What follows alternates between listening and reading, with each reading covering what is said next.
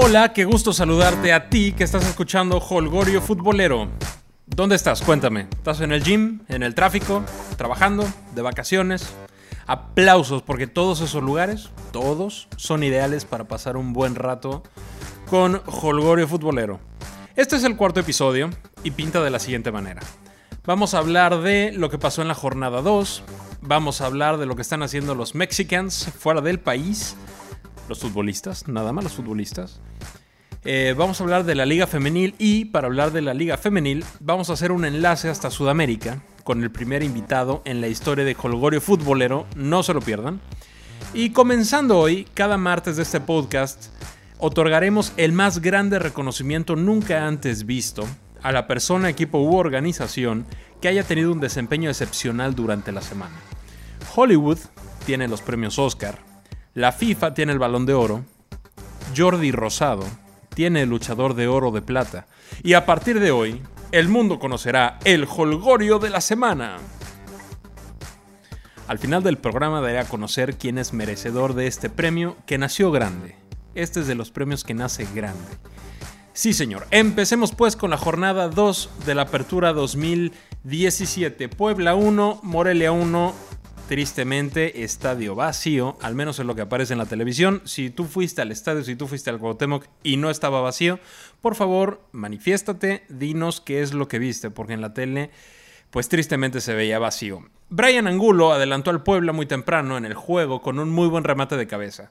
Y al final de la primera parte, en un tiro de esquina para Morelia, Moisés Muñoz sale mal, choca con Pimentel y el mismo Angulo que había metido el primer gol se encuentra con la bola en el camino y la mete en su portería.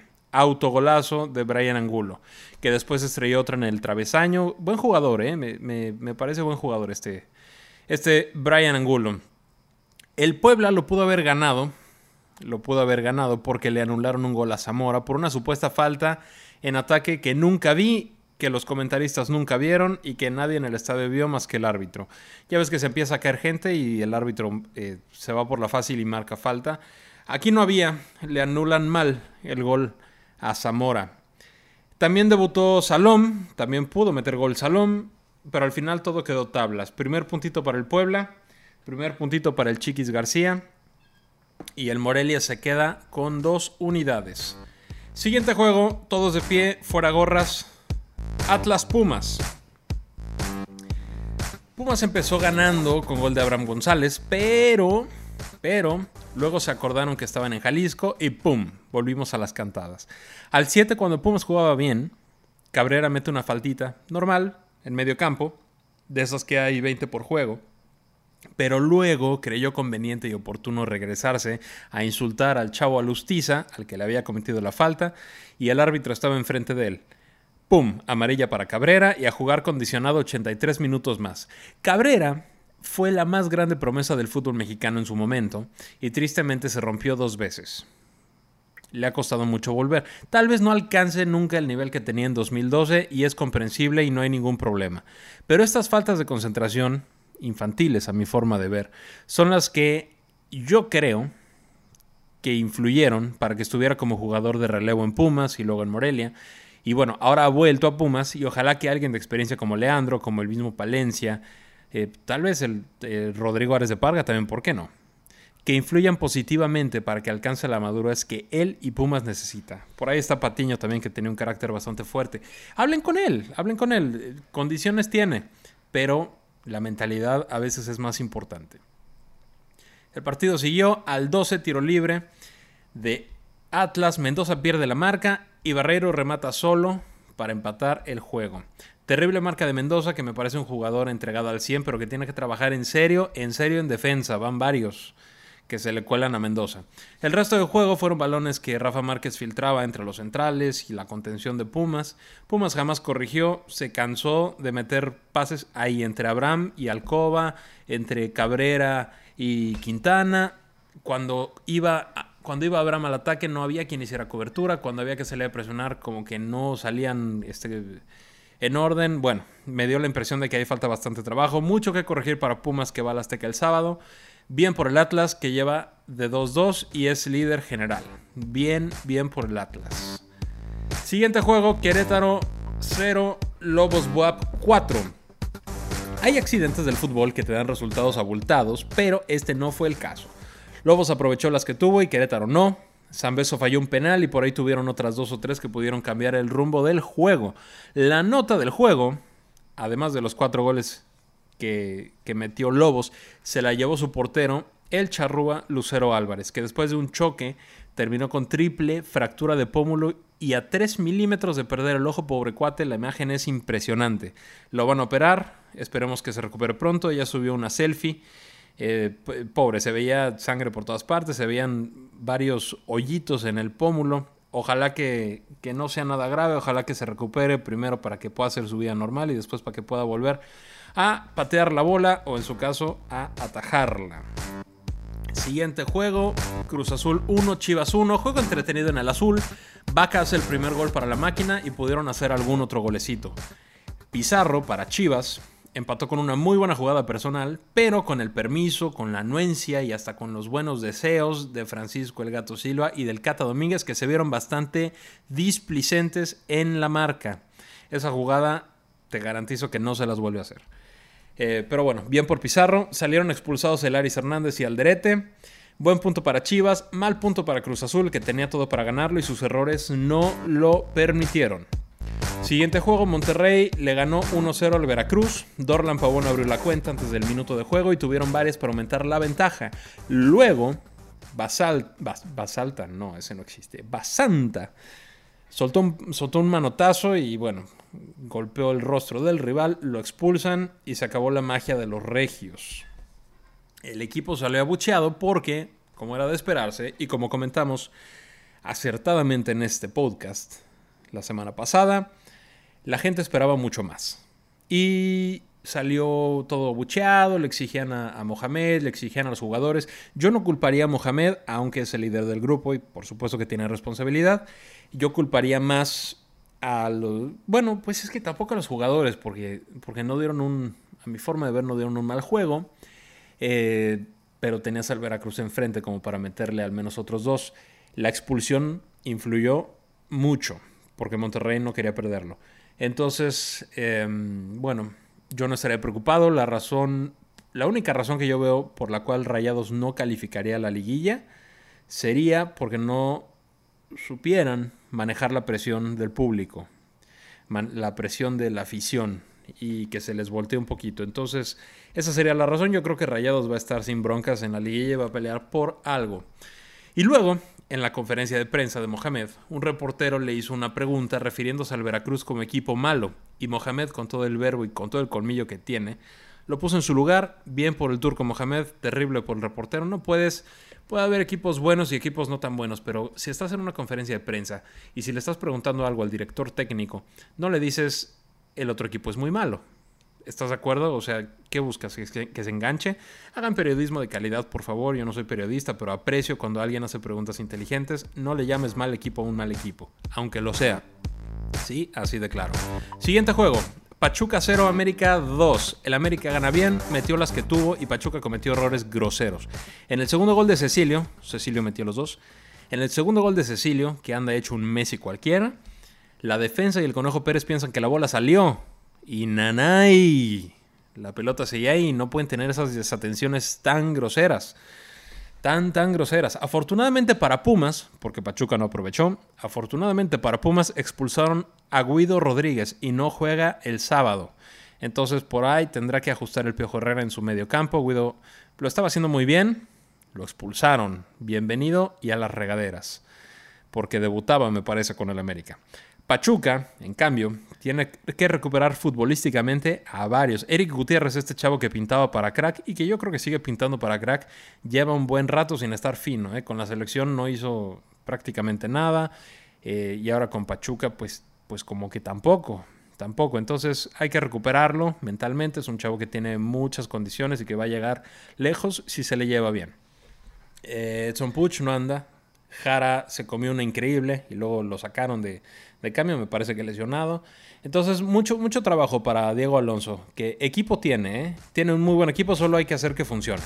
Y esa es chamba de Alonso y Alonso sabe cómo hacerlo. Siguiente juego, Necaxa le ganó a los Xolos de TJ del Chacho Coudet. Partido accidentado, partido con muchos golpes, con muchos heridos en el combate, muchas visitas al pasto, muchas entradas de las asistencias. Yo creo que el cuerpo médico de Necaxa y de Xolos, yo creo que cada uno de ellos bajó un par de kilitos, nada más de los piques que se aventaban a recoger heridos. De verdad, partido bastante accidentado. El gol de Necaxa, el gol de Ishihara, con el que ganan 1-0, es precedido por dos errores bastante chambones de Xolos, bastante chambones. El primero, la mano que sancionan como tiro libre. Me parece que era Damián Pérez, el lateral de Xolos. Ya tenía el balón controlado y le rebota en la mano. Bastante chambón.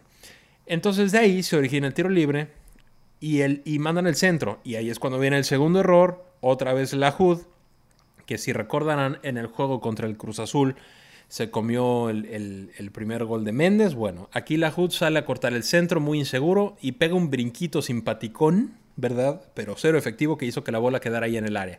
La recuperan, un rebote, y Ishihara la manda a guardar. La Hoode tiene que chambear en serio, es un buen portero, tiene condiciones, pero dos errores seguidos, hay que levantarse rápido y hay que darle la confianza.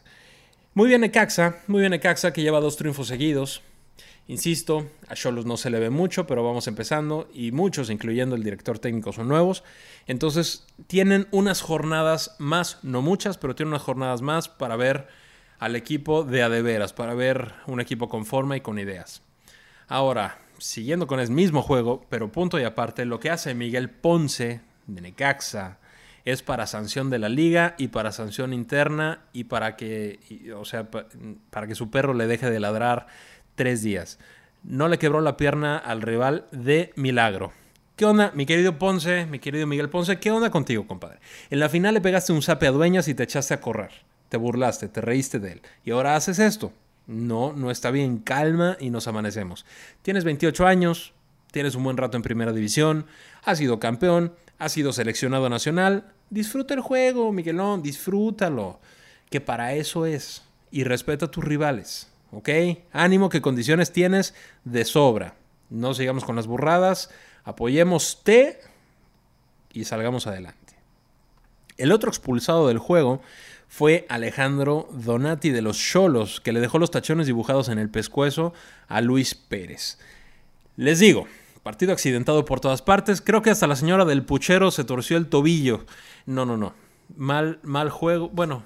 Sí, mal juego, tampoco fue muy brillante y muy accidentado, más divertida la narración. Siguiente juego ya en dominguito, Toluca le pegó 3-1 al León de todavía Torrente. Los Diablos, muy bien, sin ser espectaculares, fueron contundentes, aunque William Yarbrough colabora, a mi forma de ver, en 2 de los 3 goles. En el primero, pues sale bastante tibio, bastante tímido.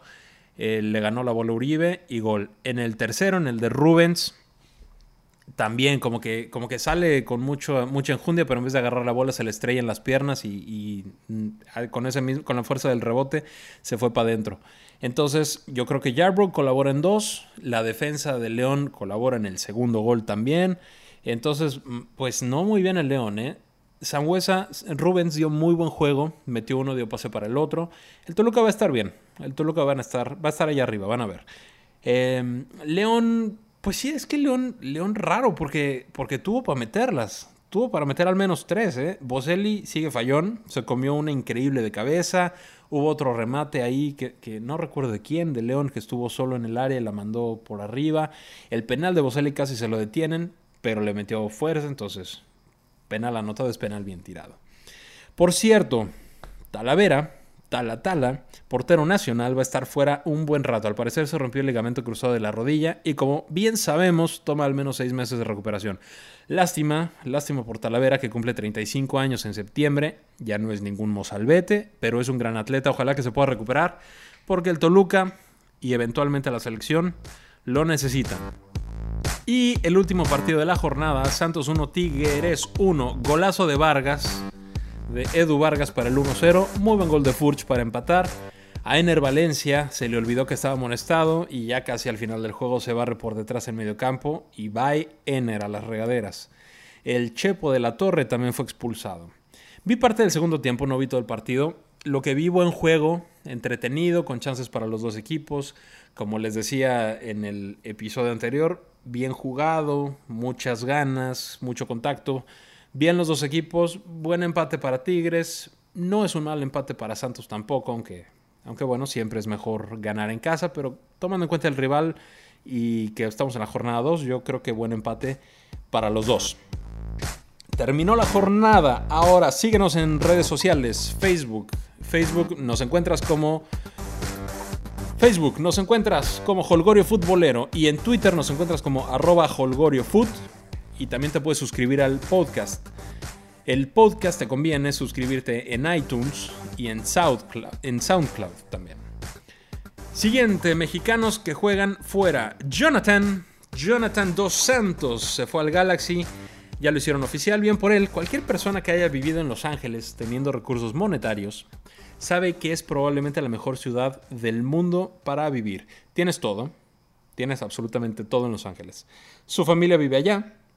Me parece que tiene negocios allá. El clima es espectacular todo el año. La liga es cada vez mejor. Está en un muy buen equipo. El apoyo de los Mexicans es incondicional y va a ganar muy buena lana. Nadie, contrario a lo que digan analistas, futbolistas, exfutbolistas y personas de los medios, a mi forma de ver, nadie le va a quitar su puesto en la selección, al menos aquí a Rusia. Entonces, muy buena decisión para Jonathan. Éxito, él va a estar feliz y va a dar buen fútbol. Mucho éxito para Jonah en el Galaxy. Memo Ochoa y el Estándar de Bélgica. Memo Ochoa acaba de jugar, ya debutó, hizo un paradón de esos estilo mundial de Brasil. Debutó bien, empataron. Va a pelear por puestos altos, no sé si para ser campeón, porque hay equipos más fuertes en Bélgica. Pero no le van a llenar la canasta cada partido, no va a pelear descensos. Y eso es nuevo para Memo, porque en los últimos 6 años ha estado peleando ahí. Hay quienes critican también a Memo Ochoa por irse allá. Dicen que hay más nivel en otros equipos en México. Puede ser que haya más nivel. Pero hay que tomar en cuenta que Memo Ochoa sigue viviendo en Europa. Hay que tomar en cuenta que ya es comunitario, ya le entregaron su pasaporte comunitario. Entonces va a poder jugar como comunitario. Ya no ocuparía a partir del siguiente torneo plaza de extranjero. Y eso le abre las puertas para que cualquier equipo de media tabla para arriba, en una buena liga, se pueda fijar en él. Creo que esa es la apuesta de Memo Ochoa. Creo que no lo hace mal. También va a llegar al Mundial. No sé si de titular, pero bueno, Talavera ya está lesionado. Entonces, bueno, mucha suerte a Memo Ochoa y al Standard de Bélgica. El Chícharo fue presentado en el West Ham y la gente londinense lo ama. Mucho mexicano cangrejesco seguirá pensando que es un producto de la televisión, inflado, sobrevalorado. Afortunadamente en Europa no piensan así. Éxito al Chícharo, que no va a usar ni el 7 ni el 14. Se aceptan apuestas. Yo digo, no sé. Yo la verdad no sé qué número ocupe. No sé qué números ya están destinados en el West Ham, pero bueno, lo veremos con un número diferente. Siguiente tema, ya acabamos con los Mexicans Curious en el extranjero. Creo que no hay otra noticia de relevancia, y si hay, ustedes disculpen porque se me pasó. Siguiente tema. Vamos a seguir con la Liga MX Femenil, que arrancó el viernes, pero para darles mejor información y con conocimiento de causa, platiqué con Santiago Valdés, que es aficionado como tú, es aficionado como yo y como millones. Santiago está involucrado con el desarrollo y con la igualdad de las mujeres desde hace un buen rato, y ha seguido de cerca este proyecto de la Liga, que hoy es realidad. Y entonces, hoy mandamos la señal y los micrófonos hasta la mitad del mundo, desde Quito, Ecuador. Esto platiqué con Santiago. Los dejo con la entrevista. Santiago Valdés Yáñez, qué gusto que me acompañes. Primo, padrino, bestman, compañero Puma y demás. ¿Cómo estás? El gusto es mío, de verdad, Gabo. Un placer poder compartir contigo este espacio. De verdad, quiero, antes de cualquier cosa y de mandarte mis saludos y abrazos desde la mitad del mundo, decirte que muchas felicidades. El proyecto está increíble, me parece genial que sea un proyecto de aficionados para aficionados, pero vaya, yo que te conozco y sé que sabes de lo que estás hablando cuando hablas de fútbol. O sea, siento que eres de las personas que sé que sabe de fútbol, así es que platicar contigo de este tema Es un placer, muchas gracias por la invitación y aquí estamos para hablar de todos los temas que vayan surgiendo. No, hombre, oye, flores y flores, bienvenidas todas. Como debe de ser, como debe de ser. Oye, como debe de ser, Gabo. ¿Qué cuenta Quito? Porque andas por allá. Al respetable auditorio que nos sigue, que es el mejor del mundo, debe saber que tenemos un enlace directo y sin escalas hasta la mitad del mundo. ¿Todo bien por allá? Así es, estamos aquí desde la mitad del mundo, en nuestra versión del verano por acá. Todo bien, todo en orden, emocionado ya porque, vaya, arranca otra vez el fútbol en casi todas las ligas del mundo y los que no tuvieron pausa en el verano siguen, entonces llenarse otra vez de fútbol los fines de semana y entre semana es un gusto y un placer. Y sí, bueno, acá también muy emocionados por hacer este enlace sin escalas para la maravillosa audiencia que tenemos aquí en el Jolgorio Futbolero, ¿no? Eso, es todo. Oye, y bueno, pues qué gustazo a lo que nos truje.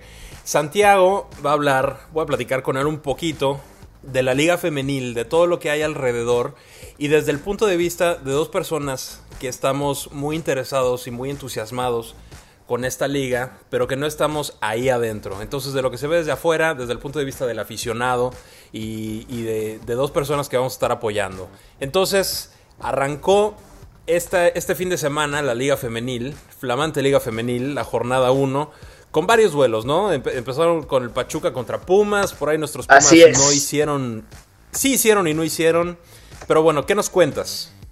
Bueno, te cuento, sí, uno que es, vaya, es para sentirse emocionado que finalmente se haya optado por la profesionalización de una liga femenil de fútbol, ¿no? Como lo comentábamos ahorita más temprano, hay que recordarle a la audiencia rápidamente que había fútbol a nivel amateur en la rama femenil en México, que dependía de la Federación Mexicana de Fútbol.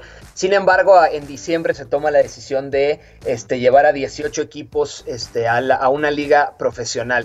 Y bueno, eso es histórico para el fútbol mexicano. Me parece que a mí me da muchísimo gusto. Yo estoy muy contento. Yo estoy, me gusta respaldar este proyecto. Y empezó la jornada histórica con un Pachuca contra Pumas, recordándole al auditorio también que Pachuca fue el primer equipo de campeonas en la Copa que se realizó previa al arranque de la temporada regular, y Pachuca quedó campeona ganándole 9-1 al Toluca en aquella ocasión. Bueno, esa misma Pachuca se enfrentó a los Pumas en Hidalgo, ganando 3-0 al equipo de la universidad, el equipo dirigido por Ileana Dávila. Un encuentro que, vaya, que marca historia por muchas cosas. El primer gol fue anotado por Berenice Muñoz, una crack, una delantera, que juega bastante bien como 9, y donde yo rescato bastante la actuación de la portera de Pumas, que como les platicaré, creo que una de las grandes, voy a decir, área de oportunidad para el fútbol femenil tiene que ver con el entrenamiento de porteras, que vi varios errores en esta primera jornada, que también es normal siendo jornada 1, pero la portera de Pumas bastante sobresaliente a pesar del 3-0 que le clavaron a los Pumas empezando el viernes a las 10 de la mañana, que luego me iba a sentir yo peor porque Pumas jugó contra Atlas en la noche, pero esa es otra historia. Pero bueno, empezó así la jornada. Pumas pierde 3-0 con el Pachuca, una Mónica Ocampo del Pachuca que es una crack, es veterana ya del equipo y que juega espectacularmente. Las dos contenciones del Pachuca también jugando haciendo paredes y jugando de primera de una forma bastante elegante que hay que rescatar. También contarte que el Toluca recibió al Cruz Azul. Las Diablas Rojas del Toluca ganaron 2-1 al Cruz Azul. Se adelantaron las del Toluca fallando un penal. La portera del Cruz Azul ataja un penal y fue de rebote que empiezan ganando las choriceras. En otro partido también gana el Santos 2-1 al León. un partido también con un par de pinceladas, varios golazos. Hago un paréntesis aquí, un paréntesis a la audiencia. Métanse a la página oficial en internet de la Liga Femenil MX, porque hay un desglose de la jornada muy padre, con estadísticas, con videos interesantes, con los mejores goles, lo más destacado, así es que se los recomiendo. Y bueno, 2-1 gana el Santos al León. Hubo clásico tapatío en la primera jornada de la Liga Femenil, las Chivas recibiendo al Atlas, unas Chivas que le pusieron un baile al Atlas, 3-0 ahí en Guadalajara. Después, un partido que a mi gusto fue, vaya, yo esperaba más de uno de los equipos. Hablo de el Querétaro recibiendo a las Tigres, unas Tigres que jugaron muy bien en esta Copa Veraniega de la que platicamos, les platicaba anteriormente, y este partido acabó sin goles. Fue el único 0-0 de la primera jornada de la Liga Femenil. Otro de los partidos fue Morelia contra Veracruz. Este partido, junto al de Pachuca contra Pumas, fueron los únicos dos partidos que se disputaron en estadios de los equipos de primera división varonil. Hablo del Estadio Morelos y del Hidalgo, en el caso de Pachuca contra Pumas, y el Morelia le gana 2-1 a las Tiburones Rojas del Veracruz. Seguimos con el América que tiene a Leonardo Cuellar como entrenador y director técnico de las mujeres en este nuevo proyecto. Gana 1-0 a las Cholas de Tijuana. Una América que también, junto con tal vez Pachuca, Monterrey y Tigres, son las que más han invertido en sus jugadoras. Hablaremos también del tema de los salarios. Son los que más están desembolsando en nóminas para las jugadoras. Y bueno, habrá que seguir de cerca a estos equipos tan poderosos económicamente. Y finalmente, el partido que cierra la jornada es el Monterrey jugando en el Cerrito, poniéndole una repasada de 5-2. Las chavas regias metieron golazos de larga distancia, de cabeza, mostraron un fútbol realmente bastante contundente. Necaxa pudo más o menos meter las manos, pero se ve que hay una preparación distinta con el equipo de Monterrey, que yo me atrevo a decir que junto con el Pachuca, bueno, desde ya se nota una diferencia en el volumen de juego y en la forma en la que entienden el partido dentro de los 18 equipos que conforman esta Liga Femenil. No sé si tú te pudiste aventar alguno de los goles, alguno de los partidos, no sé si estuviste más o menos al tanto de la Liga, mi querido Gabo. Sí, pues mira, en la inauguración de la Liga de Pachuca contra Pumas, obviamente causaba espectáculo porque era el primer juego, porque era la primera transmisión que los cuates de Pachuca hicieron un Facebook Live por ahí. Me parece que los de Claro también hicieron algo. Los de Claro, es cierto. Ajá, cierto. Y pues jugaba Pumas, ¿no? Que para mí siempre es importante. Sí, o sea, vi casi vi todo el primer tiempo y parte del segundo. Me pareció algo maravilloso que las chavas juegan a divertirse, ¿no? De repente en el fútbol varonil ya estamos acostumbrados más a la técnica, a la estrategia, que se echan para atrás, que hacen un poco de tiempo, lo de siempre y lo que hacemos todos en nuestros juegos llaneros también. Las chavas brindando buen espectáculo, tanto Pachuca como Pumas. Claro que se ven niveles. En el primer tiempo no vi mucha diferencia. Pumas tuvo algunas llegadas que también pudieron haber sido algún gol por ahí.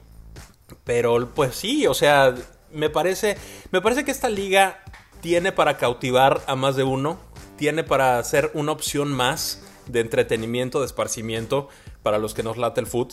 Y bueno, ese es el juego que vi. Ahora, tenemos, como dices, tienes a Pachuca, tienes a Monterrey, tienes al América, que el América yo creo que es el que más ruido está haciendo en redes sociales. Tienen a Leonardo Cuellar. Contrataron a la güera Curi, que es un personaje ahí social que ha estado dándole impulso y que ahora está trabajando para el América en la parte de redes sociales y de marketing. Entonces, pues estos equipos pintan, ¿no?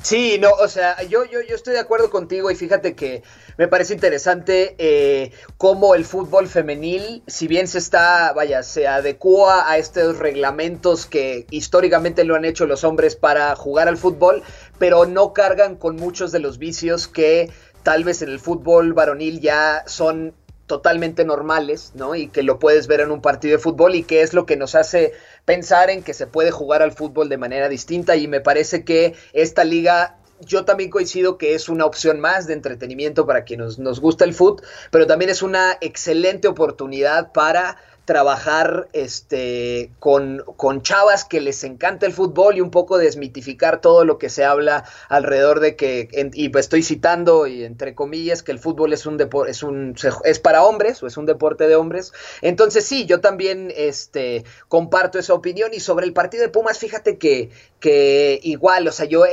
creo que algo que he visto en el fútbol femenil en general, en campeonatos del mundo, con selecciones que tienen figuras en Estados Unidos, Brasil, etcétera, es que de repente es medio irregular el juego de los equipos. Es decir, a veces sientes que puede pasar lo que sea, ¿no? Como si bien pudieron empatar a uno e irse en el primer tiempo Pachuca y Pumas tablas, así le metieron 3 goles en el segundo tiempo y se vio absolutamente superior el Pachuca, ¿no? Entonces va a costar tiempo, va a necesitarse de tiempo para que sea el propio ritmo de las jugadoras las que se empiece a establecer en la liga, y qué mejor oportunidad que sean, en este tipo de partidos, ¿no? No a nivel amateur, sino ya con una cobertura en televisión. Es decir, que todo el capital que se le invierte a la industria del fútbol en México, que es millonaria, por decirlo en términos mínimos, bueno, que algo de eso también se le puede apoyar a la infraestructura de la liga femenil, ¿no? Y sí, hay que seguir de cerca, te digo, los equipos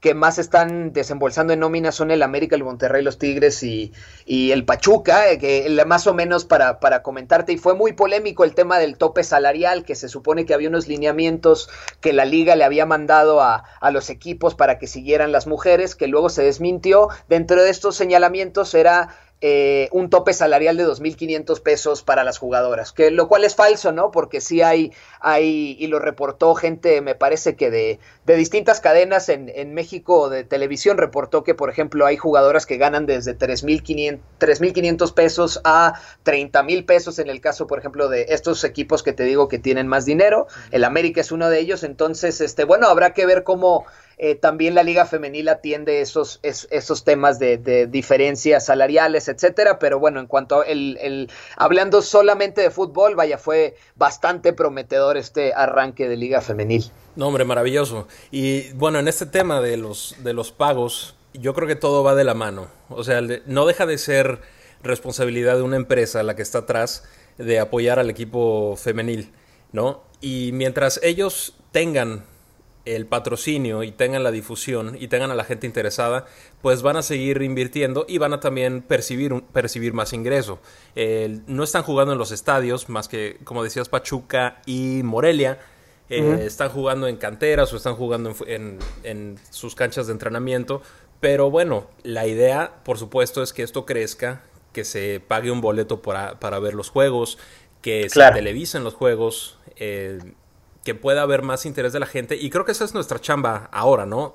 Hacer ruido, difundir, platicar del tema, compartir en redes sociales, para que se vaya haciendo cada vez algo más normal, que vayamos conociendo algunos nombres de jugadoras, que vayamos viendo algunos equipos, algunas entrenadoras, y bueno, en un futuro pues también que jugadoras del extranjero se vengan para acá, o que jugadoras de aquí se vayan para allá, como ya tenemos varias representantes, ¿no?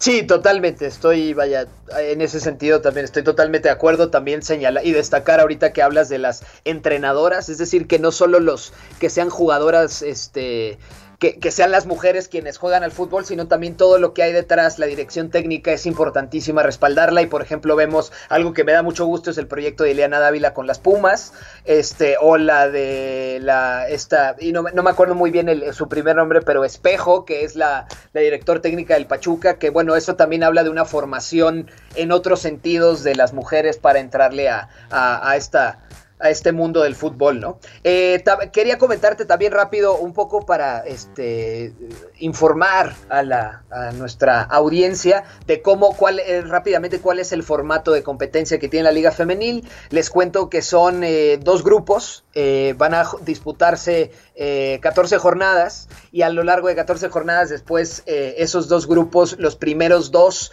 van a disputar, de cada grupo disputarán una semifinal, unas semifinales de ida y vuelta respectivamente, y la final se jugará también ida y vuelta y será en los estadios de los equipos de la liga profesional, por decirlo así, ¿no? Entonces es un formato distinto, es también probar los grupos, a ver qué tal funciona, pero se mantiene el formato liguilla al final con las semifinales ida y vuelta, lo cual me parece que para el espectáculo es algo [S2] Sí, claro. [S1] Sensacional y que me parece un buen formato de competencia en ese sentido. Y no sé si también te gustaría repasar la jornada 2 o lo que nos va a dejar el próximo fin de semana, los partidos que se nos vienen. Dale que es mole de olla.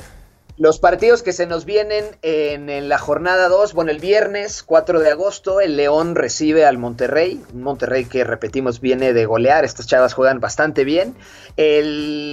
También el viernes, pero a las 4 de la tarde, hay lo que comercialmente se llama como el clásico joven de la Ciudad de México, el Cruz Azul recibe al América. El viernes también el Necaxa recibe a las... ¿Qué serán? ¿Las gallos? ¿Las gallinas del Querétaro? No sé ni cómo decirle. No me voy a meter en nomenclatura. Recibe al Querétaro. Sí, exactamente. El sábado el Veracruz va a recibir a Pachuca. También el sábado los Tigres reciben a las Chivas. Vaya, ese partido interesante que me parece que promete bastante. En la noche del sábado el Atlas va a recibir a Santos.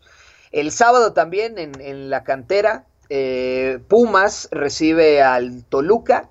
Esperemos que sea la primera victoria de nuestras Pumas en la liga femenil. Yo creo que sí, porque vi bastante juego también de las Pumas que pueden demostrar en este siguiente partido.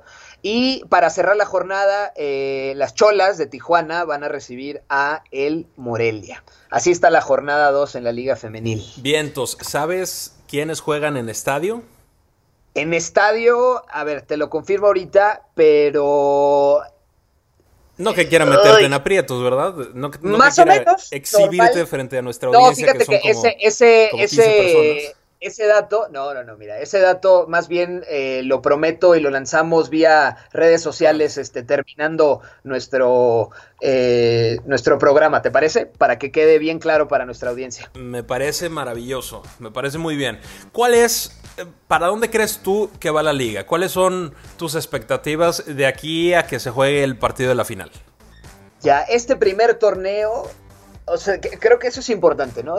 Tendremos todos muchísimas expectativas, seremos como muy sensibles a si hay un error o no. Creo que va a ser muy fácil hacer todas las críticas posibles, pero me parece que este torneo va a ser como... voy a decirlo así en términos coloquiales, soportar vara para las mujeres, porque les va a tocar, creo yo, a enfrentarse a algunas desigualdades en cómo se maneja el fútbol en México, que tal vez no estábamos tan enterados y que iban a ser evidentes como sí lo pueden ser en el fútbol femenil. Entonces yo espero que se pongan a jugar las chavas, que se le dé respaldo a esta liga para la continuidad, yo diría que perpetua, de aquí a que pueda haber liga femenil. Es decir, que seguramente tendrá bastantes cosas criticables y mejorables al final de esta temporada. Sin embargo, tomarlo como el inicio de un proyecto que puede sumar más de lo que puede restar, ¿no? Y que puede ser benéfico no solo a nivel deportivo, ¿no? Porque a mí me parece que es un tema importante para tratar por la crítica situación de la violencia de género que hay en el país. Así es que yo espero que en esta primera temporada muchos goles,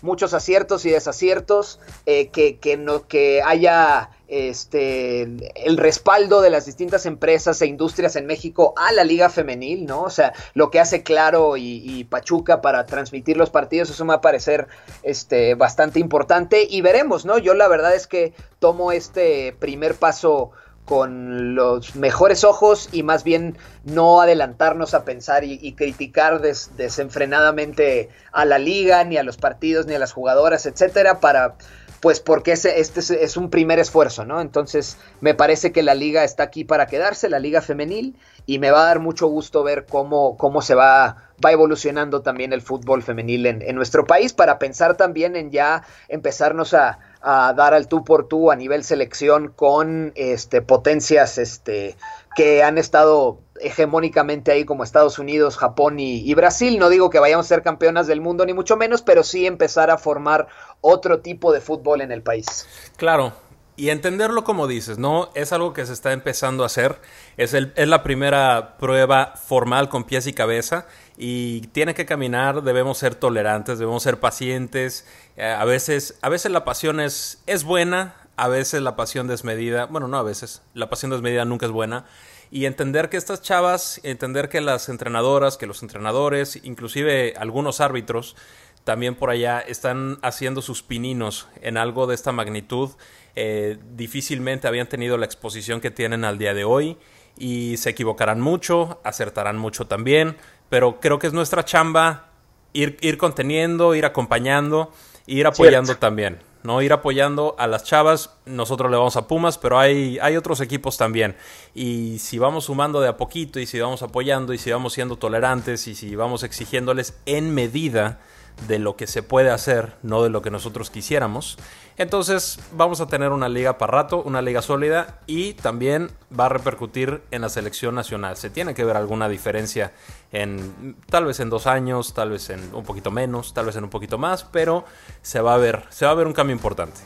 Claro, y esto de la selección nacional, o sea, anteriormente lo que hacían las categorías sub-16, sub-20 a nivel femenil era preparar el año para hacer torneos internacionales y así, ponerse a nivel de competencia para luego las copas oficiales, ¿no? Y lo que decía Bonilla, el presidente de la Liga MX, es que ese capital se lo van a querer invertir más bien a la Liga, ¿no? Y que eventualmente sí van a ver, bueno, ellos están esperando que les sea redituable económicamente, pero también van a ver esta progresión en el fútbol femenil a nivel selección nacional, ¿no? Y en lo deportivo, que es igual de importante o más que lo económico. Me parece maravilloso. Pues se gana por todas partes, se gana al tener oportunidad de tener una liga diferente, una liga femenil, se gana en igualdad de género, se gana en igualdad de posibilidades, se gana en espectáculo y se gana también en dar un paso diferente a lo que México venía haciendo históricamente. Entonces, yo pienso que esto se debía de hacer hace mucho tiempo, por algunas razones no funcionó, pero ahora sí. Y qué mejor momento, ¿no? Qué mejor momento, porque no necesitas que la televisión abierta transmita necesariamente. Puedes seguir a tu equipo favorito, puedes seguir en general a todos los equipos en redes sociales. Si no es televisado, al menos te enteras qué está pasando minuto a minuto. Y bueno, pues a darle para adelante. No sé si quieras agregar algo más, Santi. Nada más recordarle igual a la audiencia que sí va a haber algunos partidos que van a ser transmitidos jornada a jornada, por lo menos en las plataformas de internet. No sé si en televisión, pero en las plataformas de internet sí. Así es que acompañen a sus equipos, que se enteren de cómo están trabajando la dirección técnica, que vayan al estadio también. Ahorita los partidos, tanto en el Morelos como en el Hidalgo de la primera jornada, fueron gratis para la gente y fue una muy buena entrada, pero que también a invitar a la gente a que, si tiene chance, que vaya y apoye a sus equipos femeniles, porque es también otra experiencia de fútbol y vaya, que estaremos muy atentos aquí en el Jolgorio Futbolero de todo lo que se vaya aconteciendo en la Liga Femenil, y que pues Goya Universidad, y espero que le podamos sacar los 3 puntitos al Toluca en casa el próximo sábado. Me parece maravilloso, Santi. Pues ahí estamos, ahí, si no tienes inconveniente, nos volvemos a conectar contigo en otro capítulo, en otro episodio, para seguirle dando seguimiento a la Liga Femenil, a la Liga MX Femenil, y seguir de cerca lo que están haciendo directiva, jugadoras, cuerpo técnico y afición. Excelente, me parece perfecto. Yo nuevamente repetirte, estoy súper agradecido que me hayas invitado a este nuevo proyecto, que le deseo lo mejor de lo mejor, que es una excelente plataforma, que estoy ansioso de compartirla con otros aficionados y aficionadas al fútbol, y que va a ser un gustazo acompañarte y platicar nuevamente contigo en otro capítulo. No se diga más. México Pumas Universidad, qué gusto Goya, tenerte excelente por acá, y y pues ahí seguimos. Gracias, Santi. Te recuerdo que puedes comentar, saludar y recomendar a través de las redes sociales. En Facebook nos encuentras como Jolgorio Futbolero. En Twitter como arrobia. En Facebook como Jolgorio Futbolero. En Twitter como @JolgorioFut. Si te gusta el podcast, descárgalo gratis en iTunes para que lo pongas en el tráfico, en el gimnasio o en donde estés. Ahora, te quiero decir algo que es un estudio científico y por favor pon mucha atención. Cada vez que tú dejas un review positivo en Jolgorio Futbolero, un cachorro de oso panda recupera la vista. Entonces, por el bien de los cachorros panda invidentes que hay en todo el mundo, por favor deja tus 5 estrellas. Ellos, los cachorros panda, los papás de los cachorros panda invidentes y yo, te lo vamos a agradecer siempre. Y antes de despedirnos, quiero presentarles un galardón que entregaremos todos los martes al jugador o jugadora, organización o equipo que haya tenido un desempeño sobresaliente durante la semana. El premio se llama El Jolgorio de la Semana. Y vamos a tomarnos unos segunditos, vamos a tomar agüita y vamos a tratar de decir las cosas como Dios manda. El premio se llama Jolgorio de la Semana y se lo haremos llegar puntualmente por medio de redes sociales a quien resulte ganador. El Jolgorio de esta semana es para la Liga MX Femenil. No podía ser para nadie más. Crear una liga profesional femenil en México ha sido sueño de muchas personas y finalmente es una realidad. Muchas felicidades para la Liga MX Femenil y para todas las personas involucradas. Hasta aquí llegamos el día de hoy. Nos escuchamos este viernes en Jolgorio Futbolero. Muchas gracias. Que tengan una excelente semana. Chao.